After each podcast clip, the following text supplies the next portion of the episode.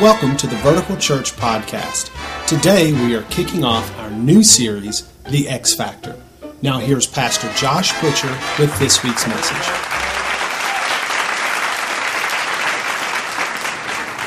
I have said it once. I'll say it again. You don't know what to expect when you come in this door.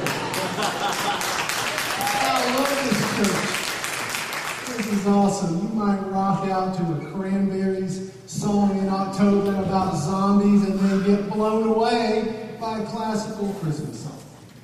You gotta love Vertical Church. We like to keep things interesting. Never know exactly what to expect. Well, I love that song, and one of the reasons that I love that song is because you can't hold back singing that song. You've got to go all in. I mean, you've got to go all in. You can't hit those notes with trying to be passive and, and hold back. Mean, that song is over the top. And you got to go there to see it. You got to go over the top. You know, Christmas is kind of over the top when you think about it. Think about what God did and Jesus and those things. That is completely incredible. We're, we're celebrating that through this series called X Factor. Now, you may be wondering, what in the world does X Factor mean? Well, there's a little show on Fox right now. Uh, I think it's kind of the main person on there is Simon Cowell, used to do American Idol. Well, X Factor is a show that, uh, kind of Reader's Digest version, they're looking for the next pop star. And the way they kind of approach this is they say that there is this special something that makes a person from, you know, kind of regular uh, performer to a star. There's, there's what they call the X factor. It's that it factor, that, that special something, that unique characteristic, that you can't really put your finger on it, but when you see it, you know what it is. It's that X factor. And so this Christmas, we're kind of asking the question what is the X factor that takes a day on the calendar and makes it Christmas? You know, when you start hearing the songs on the radio and you start playing them in your home, and some of you do that in September and you're weird, put your Christmas decorations up before Halloween. You're laughing because you do it. And you're implicated right now. And that's just bizarre, but you know, there is this special something about Christmas. You can't you really put your finger on it. It's just the, this, this atmosphere that you experience that makes your heart kind of jump in your chest. It makes children sing. It makes families get together and celebrate, even if you don't like them.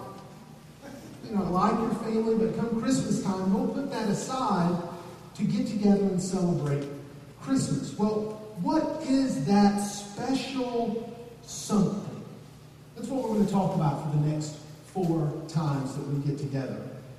Before we read our scripture this morning, let me encourage you uh, to invite someone the next three weeks. Bring someone with you.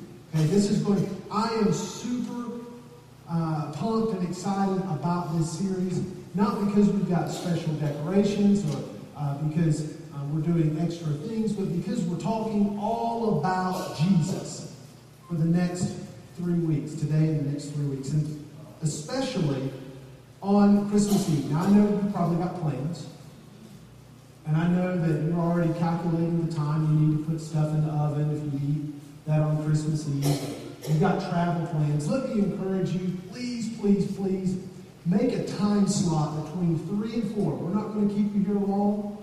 Uh, we're not going to take your whole day, but between 3 and 4, let's gather together on Christmas Eve.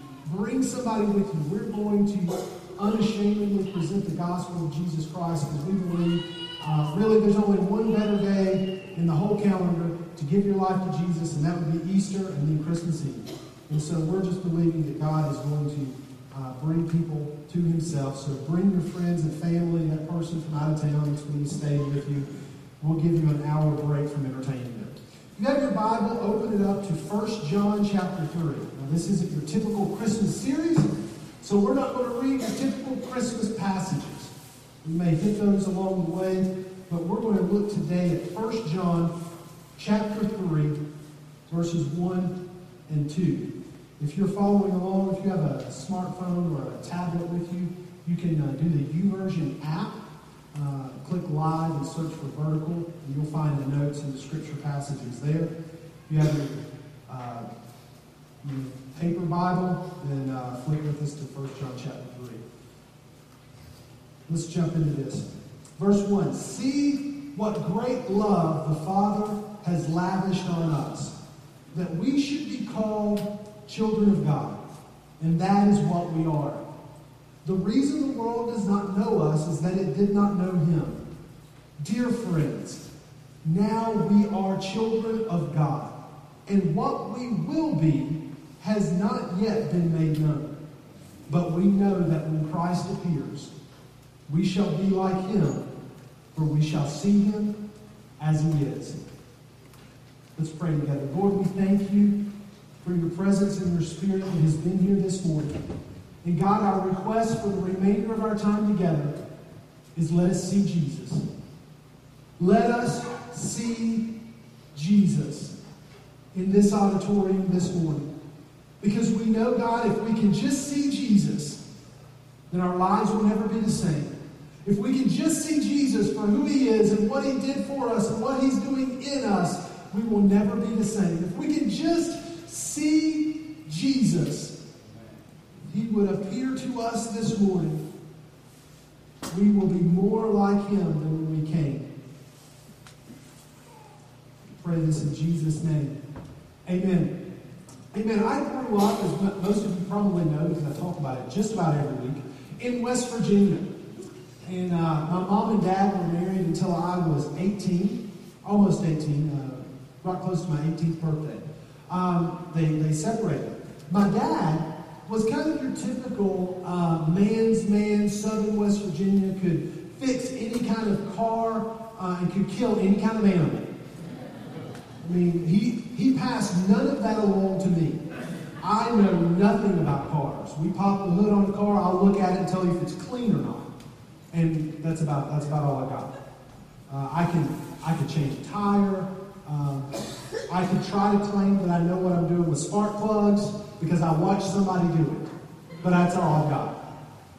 But my dad was was awesome with that stuff. I mean, he owned his own business. He was a, a trucker guy. I mean, he, he had coal trucks, and eventually those coal trucks became sand and gravel trucks and, and uh, cement trucks. And he was not only the owner, but the mechanic.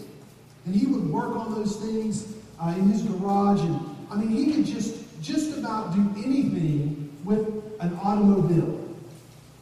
Not only that, but my dad had this personality where he would not settle really for anything less than the best. Now, we weren't wealthy by any means. We were pretty poor for most of my childhood. We started doing better when I got in my teenage years, but even as a struggling business owner in southern West Virginia, trying to not only run a business but work on the trucks, my dad had this attitude that the best was, was the only option.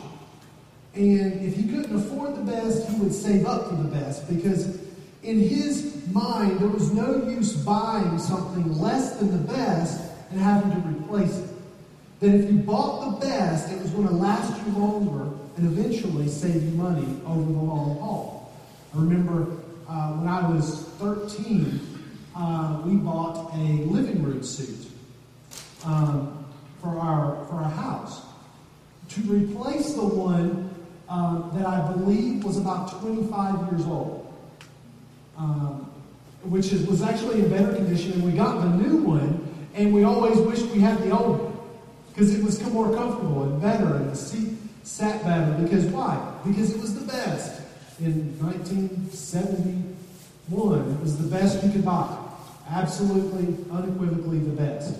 I don't know when they bought it. It was, it looked like it came from the late 60s or early 70s. And that's why we replaced it. But I remember one Christmas, uh, not only stuff like that, for his trucks, for anything, he'd always buy the best. And one Christmas, I just started learning to play the guitar. Now, I'm not a guitar player at all. I can strum a few chords. Um, literally, the reason I learned how to play guitar was to play praise and worship music. I know that's not very ambitious. I never dreamed of being a rock star, never dreamed of being a musician. What ultimately amounted to two things. One, I was asking God to bless me with someone who had blessed my life and blessed me with a uh, companion who was musically talented.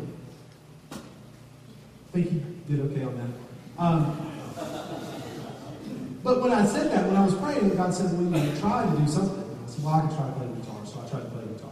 And then like six months later, I awesome. God's timing is perfect. Um, but also, I wanted to, to be in a place where if I needed to, um, then I could jump in and strum out a few praise and worship songs.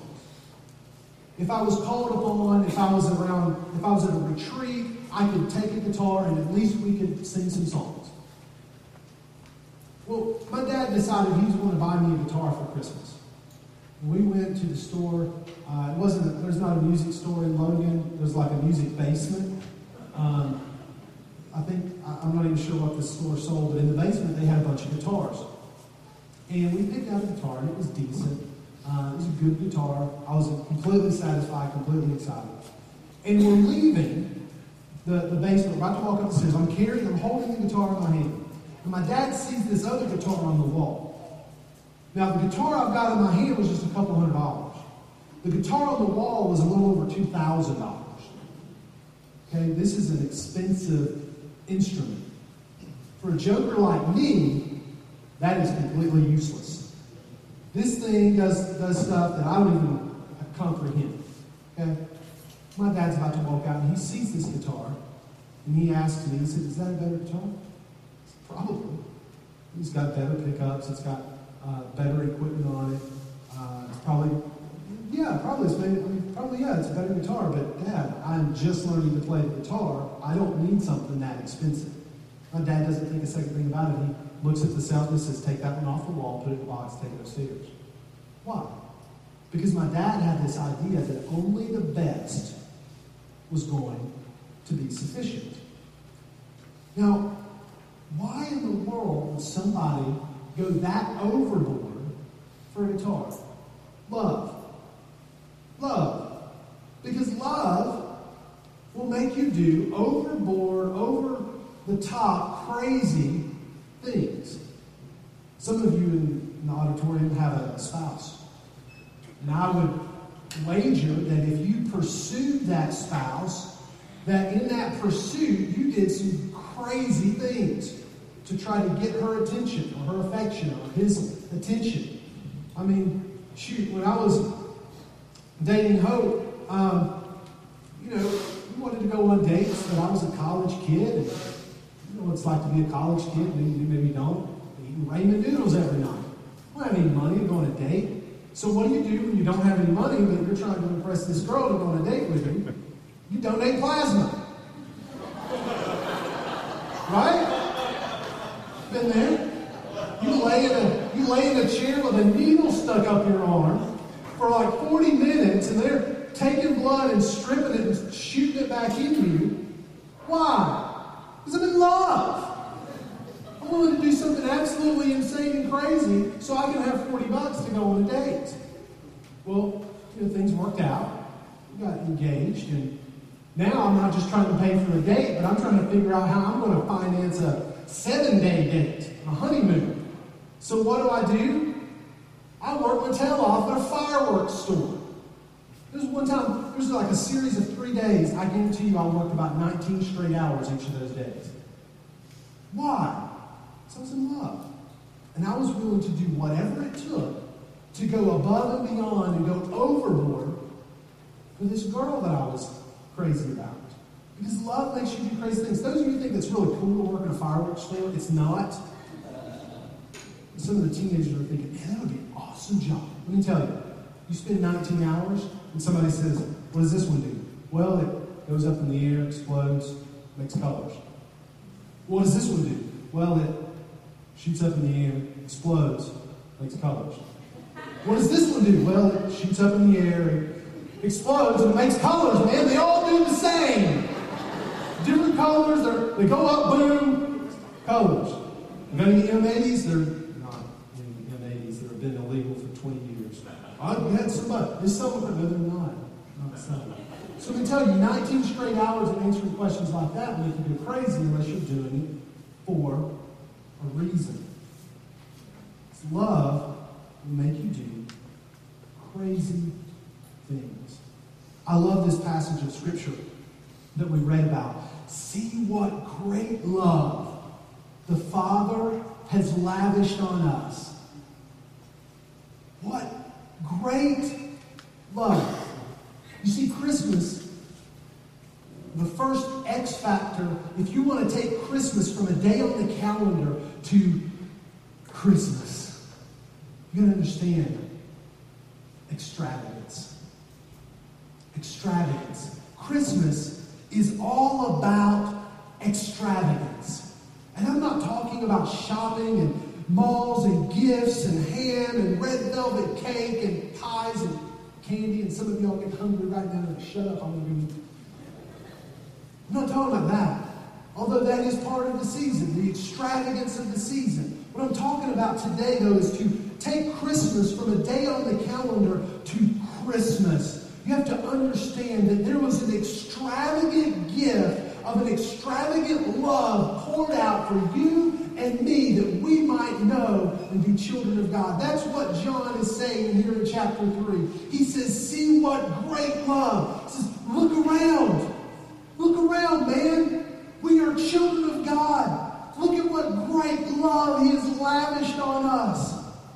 Look at the extravagance that He has poured out on us that we would be His children. And that's what we are saying, man, it's all about this extravagant, crazy, make you do insane things love. See what great love the Father has lavished on us. It's like he, you had enough love and then he poured out more.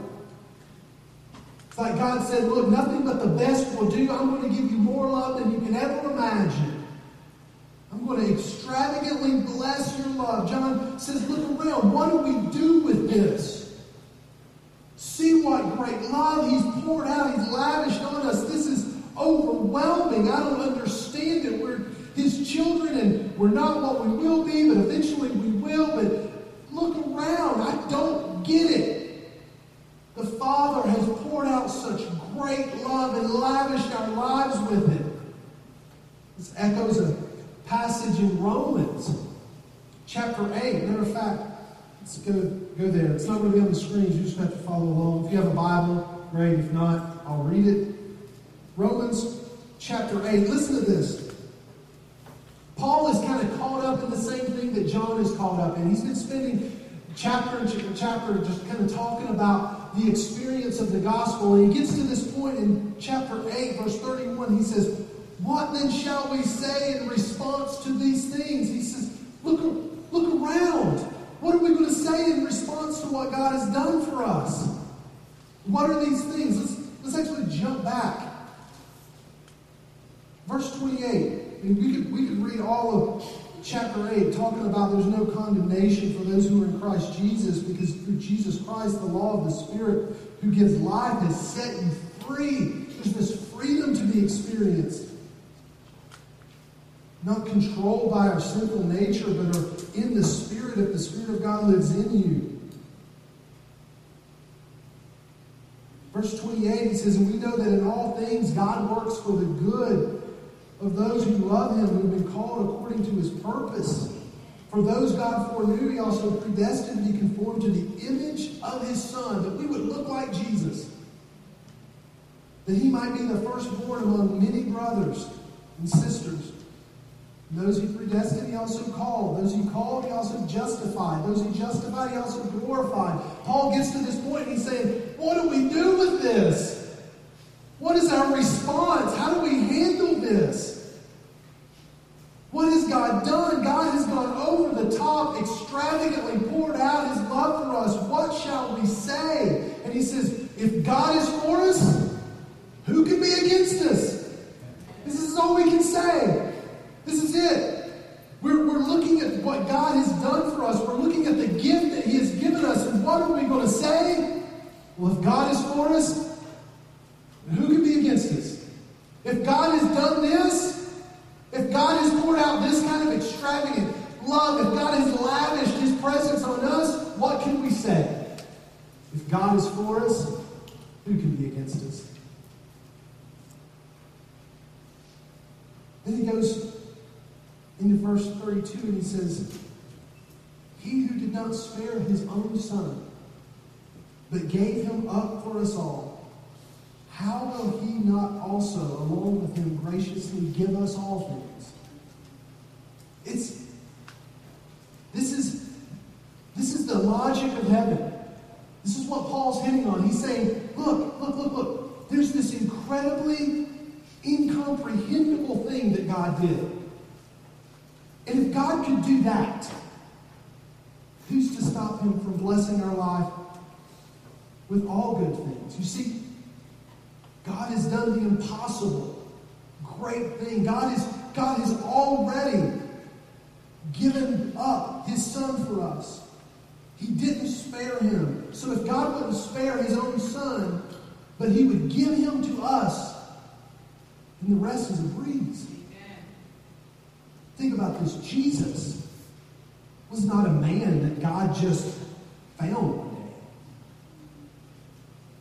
It's not like, not like God is just kind of looking out of heaven over the earth and saying, oh, there's a guy. I think I'll use him to change the world. You, pick you right there. It's not how it happened. Jesus is not just a man, he is the ever existing image of the fullness of God. Hebrews puts it this way. If you haven't read Hebrews, matter of fact, if you haven't read Hebrews, we're going to, the passage I'm going to read, just let you a little bit of insight. Uh, I think it's like March. We're going to just stay in this one passage for like four weeks. It's going to be awesome. Hebrews chapter 1. In the past, God spoke to our ancestors through the prophets at many times and in various ways. But in these last days, he has spoken to us by his Son, whom he appointed heir of all things, and through whom also he made the universe. The Son is the radiance of God's glory and the exact representation of his being. Jesus is the radiance of God's glory and the exact representation of his being. When you look at Jesus, you see God.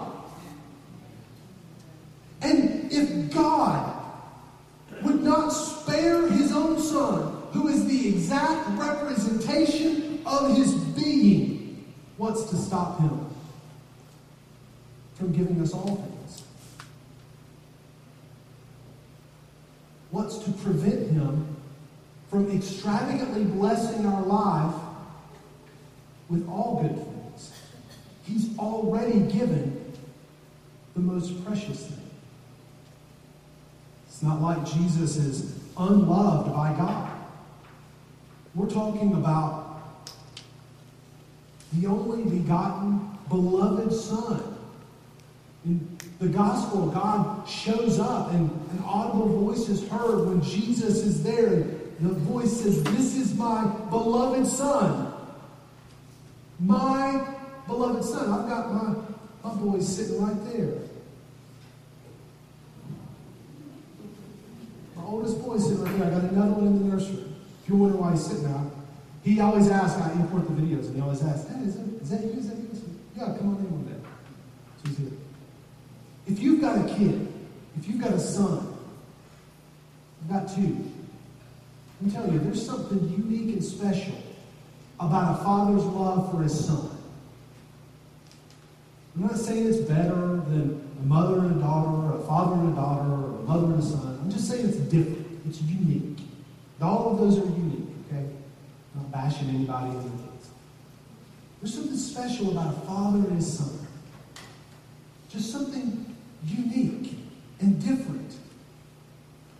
And if God, if God could, could overcome his cherishing, admiring, treasuring, white hot affectionate bond that he has with his son, and if God could deliver him over to be lied about and betrayed and abandoned and spit upon and crucified and laughed at, if God could do that, if God could allow him to be nailed to a cross and beaten and butchered like an animal, if God would really do that, if He would hand over the Son of His love for you and I, whatever goal He has for our lives cannot be stopped. If God has already shown extravagance by giving us His Son, if that if that obstacle were overcome in the pursuit of our salvation, then He'll overcome every obstacle that you face. You see, this is the final fulfillment of Psalm chapter 84, verse 11. This is no good thing does he withhold from those who walk uprightly. This is the promise of 1 Corinthians chapter 3, verses 21 through 23, that all things are yours, whether Paul or Apollos or Cephas or the world or life or death or the present or the future. All are yours, and you are Christ, and Christ is God's. This is the promise of Ephesians chapter 1, verse 3. Blessed be the God and Father of our Lord Jesus Christ, who has blessed us in Christ with every spiritual blessing in the heavenly places. This is the securing of the words of Jesus Christ himself when he said, Do not be anxious, saying, What shall we eat, or what shall we wear, or what shall we drink? Your heavenly Father knows that you need them all, but seek first the kingdom of God and his righteousness, and all these things will be added to you. You see, God is an extravagant God. And Christmas is a time where we think about the extravagant gift of God. Friend, if you're sitting here and you haven't experienced the extravagance of God, it's not because He's unwilling. He is ready and able to lavish His love on your life. See, God doesn't just want us to see His love for us, but He wants this love to have an effect on us. Jump back to 1 John chapter 3. Verse 2 says, But when we but we know that when Christ appears. Now, in the context of this passage, and most scholars would tell you that this is primarily talking about the future. That when Jesus returns, when Jesus comes back, when Jesus makes his second appearance, on the planet. But I'm convinced that, that this not only has a future reading, but it has a present time reading. Because I believe that it's not just saying that when Christ appears off sometime in the distant future. It's when saying when Christ is revealed, when, when you see Jesus. Over the last four weeks, we've been talking about the Holy Spirit. The Holy Spirit's chief role is to reveal Jesus. That's what the Holy Spirit does. Points to Jesus, reveals Jesus, reveals Jesus. When Jesus is revealed, John says, we shall be like him, for we shall see him as he is. This Christmas, we need to see Jesus. We need the Holy Spirit to reveal Jesus to us. Because anytime we see Jesus, anytime our eyes lay hold of Jesus Christ, we become more like Him. And God wants to bless us extravagantly because He's an extravagant God. He goes over the top. He goes beyond anything you can imagine. Nothing will ever stop him from being extravagant in your life. But he also wants us to be like him. And that means being extravagant ourselves. God wants to bless us extravagantly, but He also wants us to bless others extravagantly. To be extravagant givers, to be extravagant worshipers, to be extravagant followers of Christ, to be extravagant in our life. Just in case you thought this wasn't going to get real down home and practical, I've got three ways for you to be extravagant this Christmas. Is real short. Number one, invite somebody to church. We've got invite cards that look like tickets. You took a bunch last week. When you come through the door to the auditorium, we ripped off a stub. Hopefully. Not, you're out of luck here in about 15 minutes. Why? Because we want to model the extravagance of God. So here in a few minutes, we're going to give away something. Just going to give it away. Here you go. Be blessed. We're going to do it in our auditorium. We're going to do it in the cafeteria. We're going to do it in the gym. Here you go. God is an extravagant giver. So here you go. You didn't even expect it. give it to somebody this morning. You can invite somebody to church. You take one of those invite cards. Say, hey, you know it's Christmas time. I want to be in church. I want to experience the season. You should come to church with me. I don't know what to expect. You might rock out to the end of the Metallica song. You might sing O Holy Night. I don't know, but it'll be fun. Once you come to church with me, I tell you what, if you come, you'll have a chance to win something. Once you come. Number two, we have a Christmas offering going on right now. It's called the 1014 Christmas offering. 1014 offering. Mark chapter 10, verse 14, Jesus said, Don't hold the little children back. Them come to me, for such is the kingdom of God. I'm trying to bless kids this Christmas. Our kids and kids in our community. You can give to that. You can give extravagantly to that. But we don't want to stop there. We want you to volunteer with our partners. In a few minutes, we're going to show a video about one of our partners and some of the things you can do out in the lobby, there's a sign-up sheet for different opportunities. We're partnering with the Food Bank of Southeastern Virginia. They've got more opportunities than you can shake a stick at. Go online, Food Bank, uh, foodbankonline.org. Sign up to volunteer. We got opportunities to go to St. Mary's Home for Disabled Children and an assisted living center and do some Christmas caroling. Why? Because we want to be extravagant. We want to model what Jesus Christ was, which was extravagance. We want to give of our time and of our energy and say, Here, be blessed. I know it's just a couple of hours, but let's sing some Christmas songs together. We're also going to help out at a Christmas party for the same organization, St. Mary's. I'm going to say here, it's Christmas. God is an extravagant God. God goes over and above and beyond anything we can imagine. Here's my time. I want to make sure you have a good Christmas party.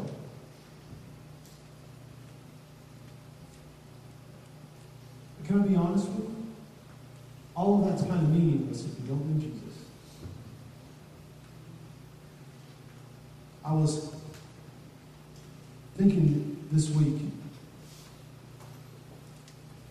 You know, sometimes you just kind of let your mind wander. And I was listening to a radio program about Thomas Jefferson. And apparently there's a new book out written by this group of scholars about the life of Thomas Jefferson. And they were bringing up things in his life that were shady. You don't know about it? Google it. Find all, all kinds of. And I started thinking about that time period of our history. There were things that were acceptable then that we would look at now and unequivocally declare that that is sin. Back then, they didn't. And I thought, God, how does that work as a pastor? Because there are people who died 400 years ago who lived practicing openly what I would condemn as sinful. They said they love you. I'm wrestling with this in the car listening to this program. And God spoke. He said, My grace is sufficient. And I said, God, what do you mean? What does that mean? He says, Past, present, in the future that you don't even know about, sins that you're aware of, and things that you're doing now that if I don't come back hundreds of years from now, people will look back on your life and declare what you were doing was sinful.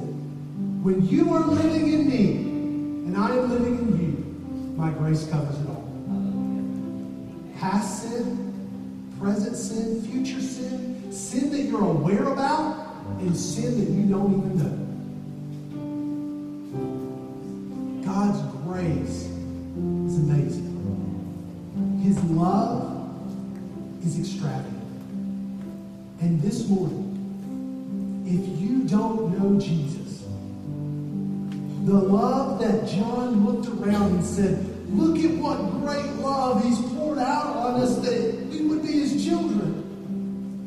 The love and the amazingness that Paul looked around and said, What are we going to say to this? This? What's our response? God wants to right now, this morning, pour that over your life and into your heart so that you can say with John and with many of us in the auditorium, Look at what great love He has lavished on us. Look at the extravagance that God has poured out on us. And I'm not sure what we'll be like, but I know that every time I see Jesus, I'm a little bit more like Him. This morning, my prayer for you is that you would see Jesus. You would see Jesus.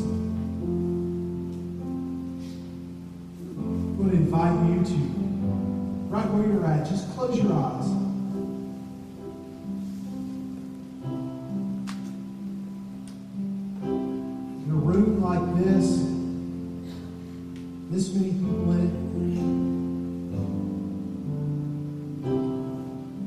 Not going to be unlikely.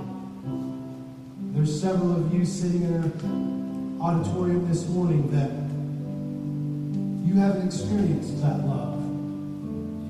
Sure, maybe you've gone to church your whole life, but you've been trying to do it on your own. You've been trying to work your way to God's love. You've been thinking if you check off all the to do list and check off all the rules and live the right way, that you'll be good. Right way. Because even if you think you're living the right way, you might not be. You need to experience His love, His extravagant, overwhelming, inconceivable love.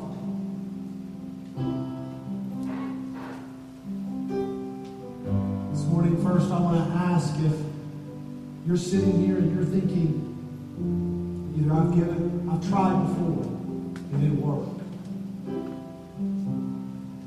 Thinking, it sounds like a good deal. I give him my sin, he gives me his grace. I can make that exchange. I think I, I think that's a win-win situation.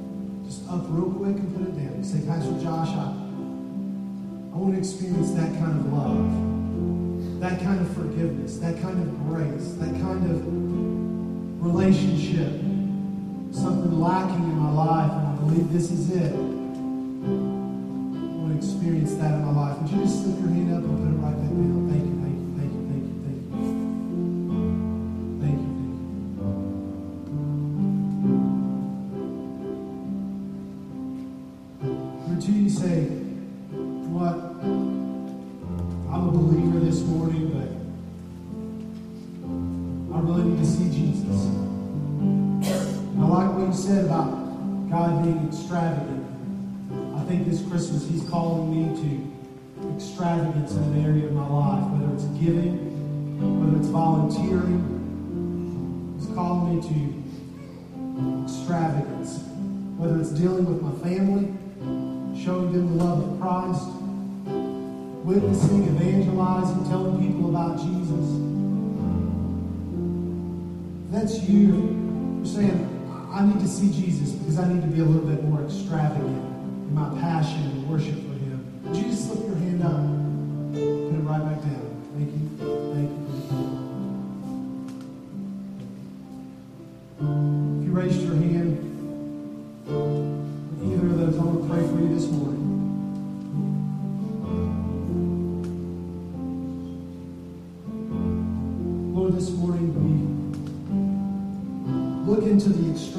of your love and we're overwhelmed.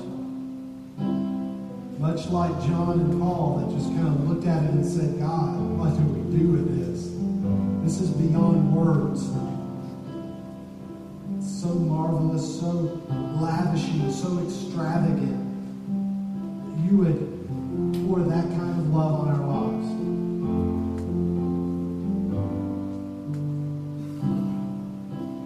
This morning that you raised your hand this morning to say, I need to experience that love for the first time. Just pray this with me. Lord, I give you my heart, give you my life. I want to live for you and experience that love. I want to be a child of God. I admit that I'm far from you, but I believe in you, Jesus.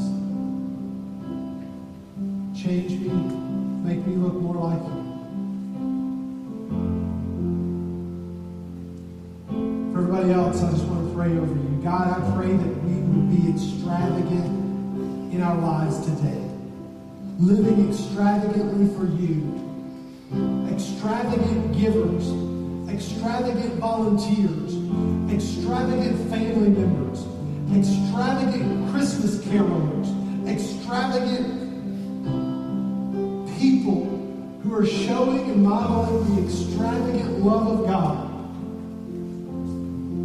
And Lord, I pray that we would, would have it revealed to us by your Holy Spirit a new level and a different understanding, a, a revelation of the extravagant love that you have poured out through Jesus into our lives, that we would be called your children.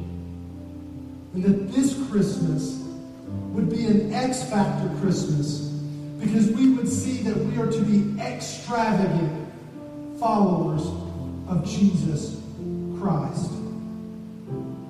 Thank you, Lord, for your love. Thank you for your Son, Jesus. Thank you for your Holy Spirit that's been here with us this morning. Thank you for Christmas. In Jesus' name we pray. Amen. Amen. If you love Jesus this morning you believe he's extravagant.